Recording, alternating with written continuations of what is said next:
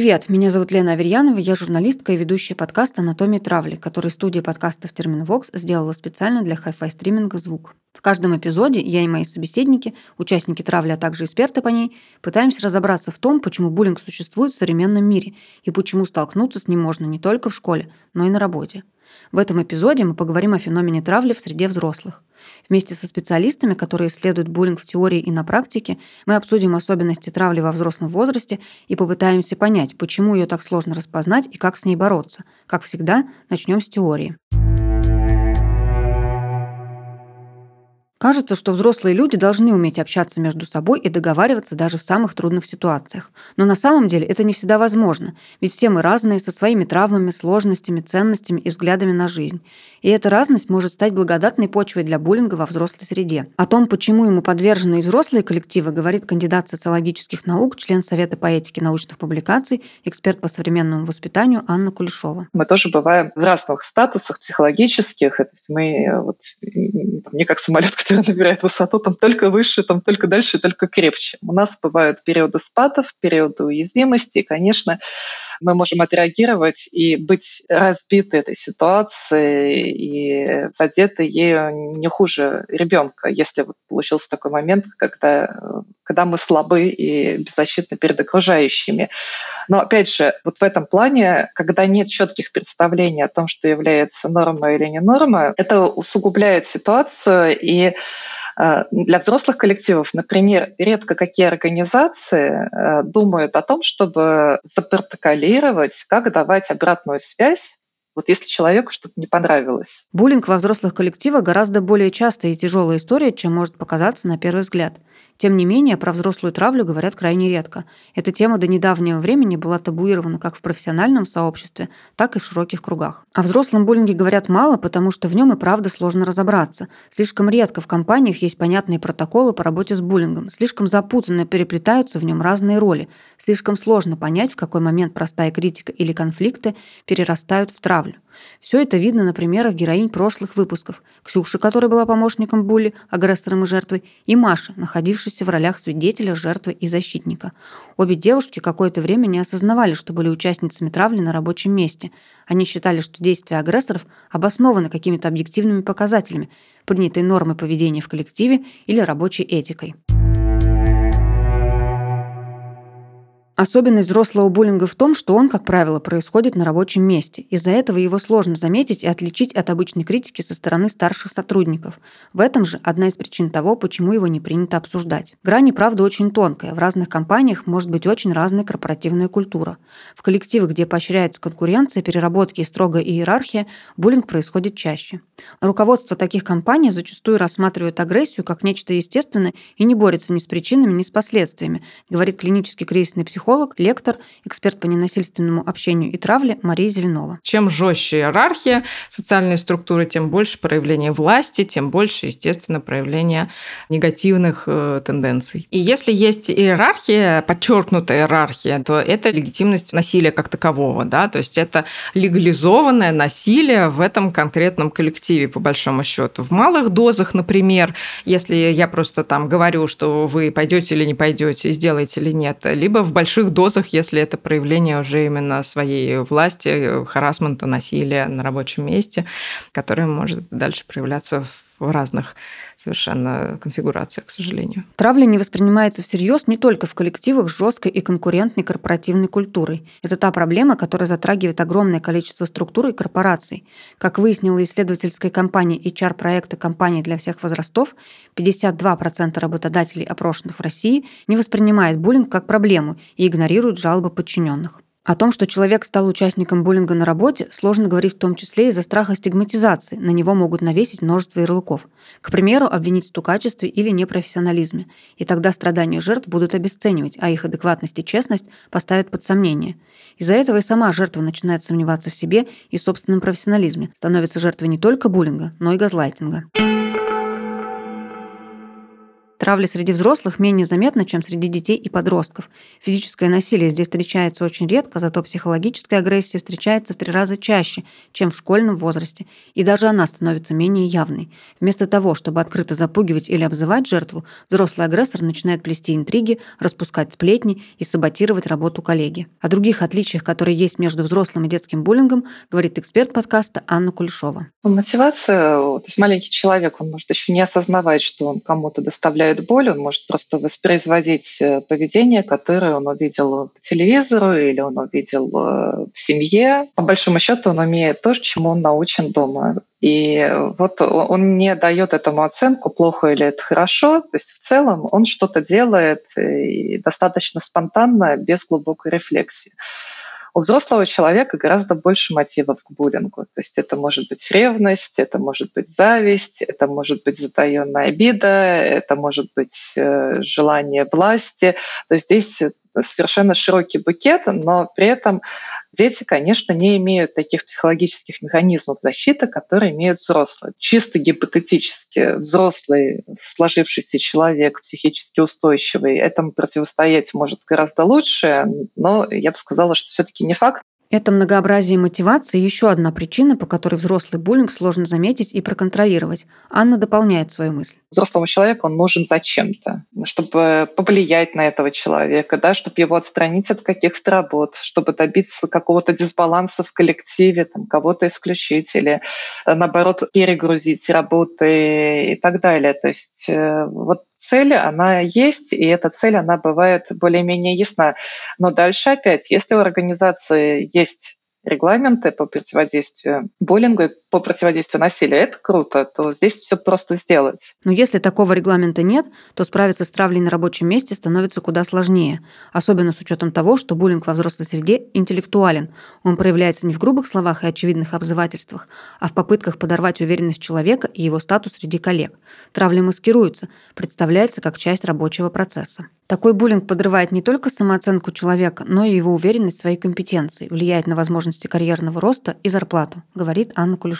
Взрослые люди не детей отличаются, думаю, тем, что у них э, гораздо шире репертуар того, каким способом можно сделать невыносимой жизнь человека. И доставать начальство э, чем-нибудь, да, конечно, тоже возможно, то есть э, и саботирование работы, и какие-то намеки, опять же, на сексуальное взаимодействие или провокация на что-то. То есть э, люди, обладающие властью, им это проще и легче сделать, да, ну, потому что они в случае чего могут себя уволить. То есть тихой сапой доводить начальство, ну, в принципе, тоже можно и спровоцировать на агрессию э, вот с тем, чтобы, ну, допустим, показать, какой он нехороший, да, или вот что он не справился там в сроки. То есть подвести там монастырь человека можно Анна продолжает свою мысль и рассказывает о том, что иногда источником буллинга являются требования, несоразмерные ресурсам сотрудников. И эта ситуация очень характерна для современной России. Ну, как у Золушки, да, тебе ставят сроки и задачи, но не дают необходимые ресурсы. Вот. А ты сделай, и нередко в российской практике люди в таких ситуациях, ну да, они не спят ночами, они перерабатывают выходные, они делают это все э, самостоятельно, в одиночку. Мы видим, когда какое-нибудь распоряжение университета, мы увеличить количество публикаций там, научных, международных. Вот такая неадекватная постановка задачи без того, чтобы были выделены необходимые ресурсы, э, это тоже буллинг, э, потому что это априори э, ну, либо ведет к перегрузке человека, либо это ведет к его неудаче. То есть это типичный буллинг. Кроме невыполнимых требований к сотрудникам, Анна приводит еще несколько неочевидных примеров буллинга во взрослых коллективах. Может быть, исключение из совещания, например, да, то есть человек, которому важно в них присутствовать, э, но его выдавливают из процесса принятия решений. Ну и дальше, в зависимости, опять же, от цели руководства, то есть там могут быть э, угрозы, например, если не будет согласия там, на сексуальный контакт. То есть он же с сексуальной сферой тоже может быть связан буллинг. Ну и, соответственно, могут быть какие-то там ущемления их возможностей, то есть э, отказ э, в повышении, отказ э, в обучении, в дополнительном. По международной практике это все может рассматриваться как буллинг. То есть это, в принципе, тоже может рассматриваться как насилие, но поскольку это ведет к очевидным негативным последствиям для человека, это стресс, это подрыв самооценки, это исключение его из э, каких-то практик и ущемление его возможностей, его права на уважение собственного достоинства. Как-то так. Если буллинг во взрослом возрасте может проявляться так многогранно, то как его распознать? На самом деле критерии взрослой травли такие же, как и у детской. Это регулярное негативное поведение, в котором агрессор чаще всего обладает какой-то властью над жертвой, силой, поясняет Анна Кулешова. Но есть, опять же, несколько индикаторов. Но и первый из них — это повторение. То есть, э, если что-то было сказано нечаянно, случайно, могло задеть человека, э, но, скорее всего, это не проблема. Потом, было ли это проблема или нет, можно понять через диалог. Ну, то есть э, вы можете спросить, вот это прозвучало, возможно, обидно для человека, тебе не кажется? Не думаешь, что, может быть, стоит уточнить, вдруг это причинило боль. Если человек э, действительно нечаянно обидел, он, скорее всего, извинится, потому что у него не было цели никого обижать, но мы не подумали, что не стоило вот задавать какие-то вопросы условно, про детей там, бездетной паре, вы не собирались булить, ну, вот вы так выросли в той культуре, что для вас этот вопрос был нормальным, вы могли его не отрефлексировать. Но повторение, оно уже наводит на мысли. И плюс есть какое-то намерение, то есть э, буллинг редко бывает бесцельным, то есть вот так вот просто так для удовольствия. Это скорее детская история, они могут не рефлексировать, но взрослому человеку он нужен зачем-то. То самое зачем-то бывает разным для авторов насилия. Каждый находит собственную мотивацию в том, чтобы булить других людей. Стремление к авторитету, сублимации чувств, непроработанная жестокость.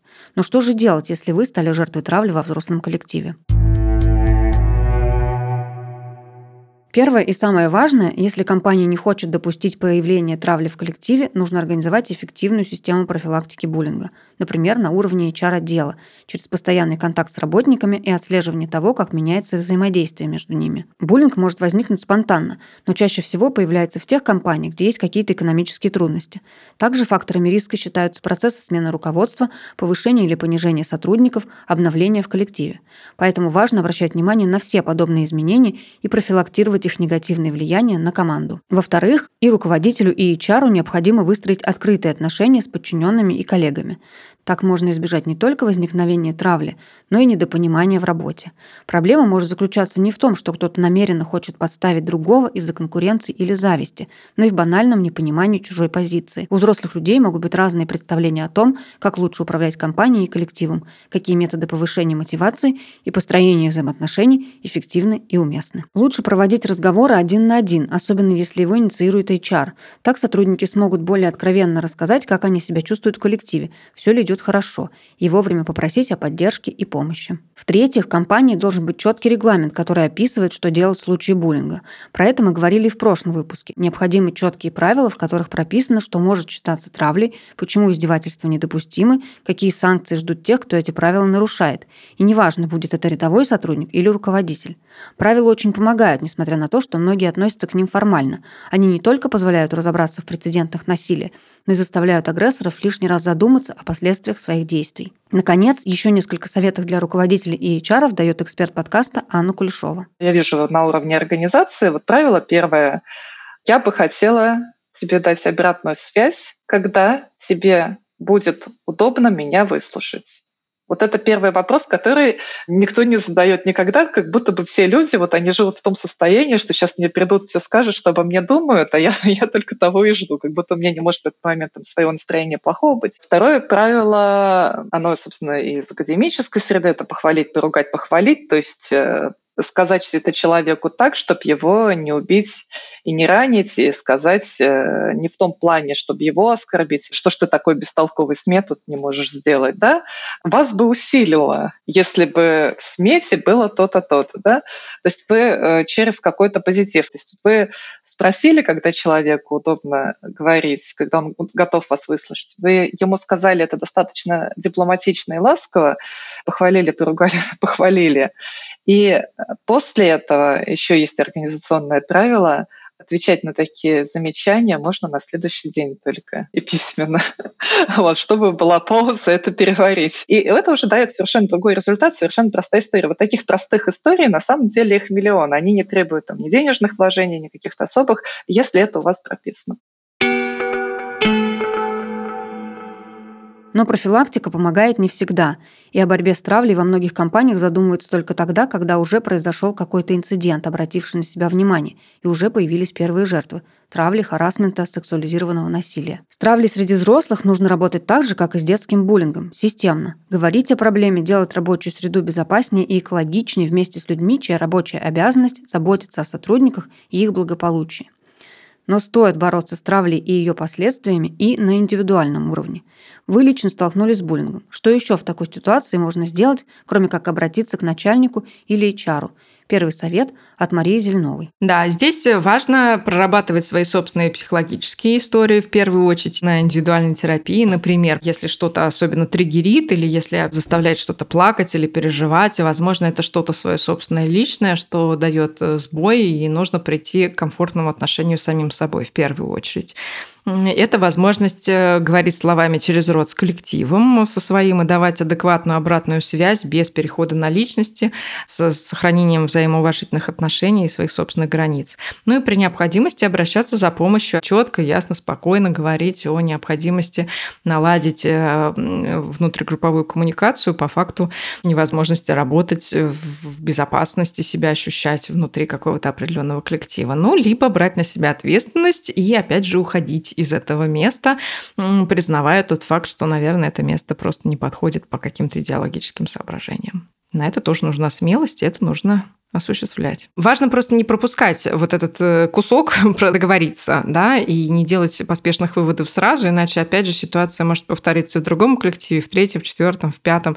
Поэтому говорить о том, что некомфортно, это очень важный навык, и его как раз формируют в детстве желательно, и э, желательно его как раз не подавлять, а развивать, говорить о том, что не устраивать, предлагать альтернативы, варианты, следовать правилам и договоренностям. Поэтому обратиться за помощью можно в организации, которые предлагают психологическую поддержку. В описании под выпуском вы найдете номера телефонов доверия и сайты некоторых организаций, которые бесплатно помогают людям, столкнувшимся с насилием.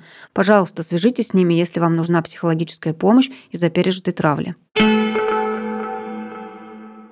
Совет номер два. Если вы поняли, что стали целью агрессора и мирно все обсудить не получается, стоит свести общение к необходимому минимуму и попытаться как можно меньше реагировать на его выпады. Такая стратегия сработает, если Були начинает издевательство ради чужих эмоций, боли, обиды и грусти. Иногда минимизировать общение нельзя из-за того, что агрессор непосредственный начальник или коллега, с которым часто приходится взаимодействовать по рабочим вопросам. В таких случаях Анна Кулешова рекомендует собирать доказательства травли, например, перевести общение с Булли в письменную форму форму или просто фиксировать ситуации, когда агрессор ведет себя неподобающе. Анна продолжает. Тут важен дневник наблюдения. Если человек который подвергается буллингу, не готов постоять за себя сам, а чаще всего это так и бывает, ему просто больно, и ему просто обидно. Первая, опять же, рекомендация европейская – это фиксирование. То есть э, вы фиксируете, что вот каждый день около кофемашины. Я слышу вот это. То есть это должно быть очень четко.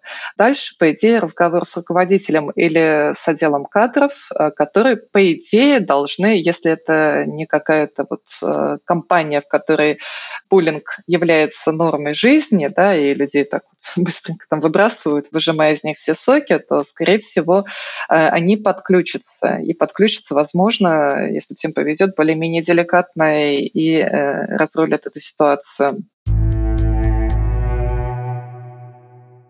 В России со взрослым буллингом борются примерно так же, как и с детским. Для буллинга не существует отдельных статей в Уголовном, Административном и Трудовом кодексах. Как правило, вместо этого агрессоров могут привлечь по статьям за хулиганство или за нарушение прав работника. Но такие кейсы единичны. О проблеме говорят на уровне отдельных компаний, которые волнуются о благополучии работников и рейтингах КСО – корпоративной социальной ответственности.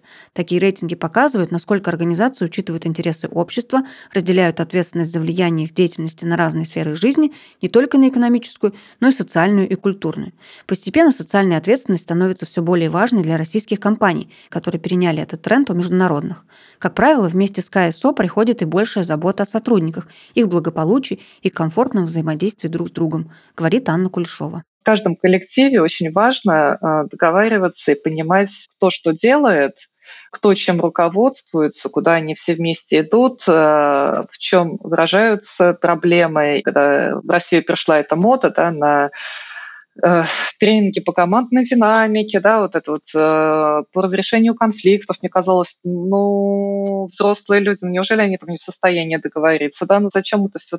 Думаю, это люди, они психологи придумали еще один способ зарабатывать деньги, да, вот они там приходят в организацию, заплатите нам, мы это вам проанализируем, подскажем.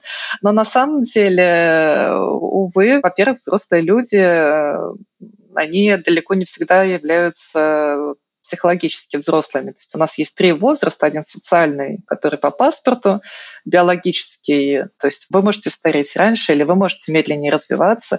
У вас есть психологический возраст. Ну, в идеале, во взрослом возрасте, они у вас все вместе сходятся. Но бывает, что так не получается. И взрослый человек — это психологический подросток, э, чье поведение, конечно, нуждается в каких-то границах и в каком-то содействии, чтобы его вывести на конструктив, потому что нельзя сказать, что агрессия агрессия это плохо, давайте там все сделаем, всех сделаем пушистыми котиками. Агрессия это нормально, это хорошо, очень важно для развития, просто она должна конструктивно выходить и, и и представление о конструктивности желательно в коллективе должны совпадать. То есть у вас должно быть равное видение. Проблемами буллинга занимаются не только на уровне отдельных компаний. Во многих странах существуют НКО и институты, которые исследуют феномен травли на рабочем месте и вырабатывают рекомендации по борьбе с ним. Так, в США уже 25 лет действует Workplace Bullying Institute. В этой организации помогают людям, подвергшимся издевательствам, проводят научные опросы и исследования, организуют обучение для работы с антибуллинговыми программами, продвигают законопроекты, направленные на борьбу с буллингом. Например, законопроект о рабочем месте. Некоторые материалы находятся в открытом доступе. В описании к эпизоду мы оставим ссылку на сайт института, где вы сможете с ними ознакомиться. Но в России, к сожалению, почти нет фондов и организаций, которые поднимают проблему взрослого буллинга. Осознать опасность насилия в детских коллективах оказывается проще, чем понять, как и почему нужно бороться с травлей среди взрослых. Поэтому большинство проектов о взрослом буллинге стараются в первую очередь снять табу с этой темы. Опрос HR сообществ показал, что буллинг стихийно появляется даже в компаниях с сильной КСО и может коснуться любого, кто так или иначе отличается от остальных – внешним видом, возрастом, гендером, опытом работы. Это еще раз подчеркивает непредсказуемость буллинга и все сложности, с которыми сталкиваются институции, пытаясь бороться с травлей и предотвращая ее. Суммируем советы для тех, кто столкнулся с травлей на работе или не хочет допустить ее возникновения в своем коллективе. Первая часть для HR и руководителей. Старайтесь выстроить доброжелательную рабочую атмосферу и корпоративную культуру, в которой о сотрудниках заботятся. Регламентированная система профилактики буллинга, постоянный контакт с работниками, открытый диалог с подчиненными и коллегами – все это положительно сказывается не только на отношениях с сотрудниками, но и на их продуктивности. Агрессия и жесткая конкуренция далеко не так эффективно стимулируют людей работать, как может показаться на первый взгляд. А вот правильная подача обратной связи, возможность получить помощь и поддержку подкрепляет лояльность и улучшают атмосферу в коллективе. Вторая часть для сотрудников. Если вы столкнулись с травлей, не бойтесь говорить о ней, отстаивать свои границы и даже увольняться, если ситуация не меняется. Даже если жертвой буллинга стал другой человек, насилие в коллективе недопустимо. Оно, как эрозия, разрушает его изнутри. Собирайте доказательства неподобающего поведения агрессора, сводите общение с ним к минимуму и не бойтесь обращаться за помощью психологу, в HR-отдел или к начальнику. Не бойтесь менять работу, если ситуация безнадежна. Ваше благополучие и психическое здоровье важнее. Современные ученые все более критично подходят к исследованию феномена буллинга. Может, он так распространен, потому что агрессия воспринимается нами как норма, неотъемлемая часть конкуренции, борьбы и в конечном счете успеха – карьерного, академического, политического. И если это так, то что нам с этим делать? Принять буллинг как факт, как неизбежность или продолжать бороться за мир, в котором не будет места насилию? В следующем выпуске мы попробуем изучить философию буллинга. С вами была Лена Аверьянова и подкаст «Анатомия травли». До встречи, берегите себя. Проект сделан в студии подкастов «Терменвокс» специально для хай-фай стриминга «Звук». Над подкастом работали ведущая Лена Аверьянова, креативный продюсер Лера Кудрявцева, редактор Жанна Касенова, звукорежиссер Кирилл Кулаков, композитор Полина Бирюкова, дизайнер Елизавета Семенова. За помощь в подготовке материала спасибо Марии Погребняк.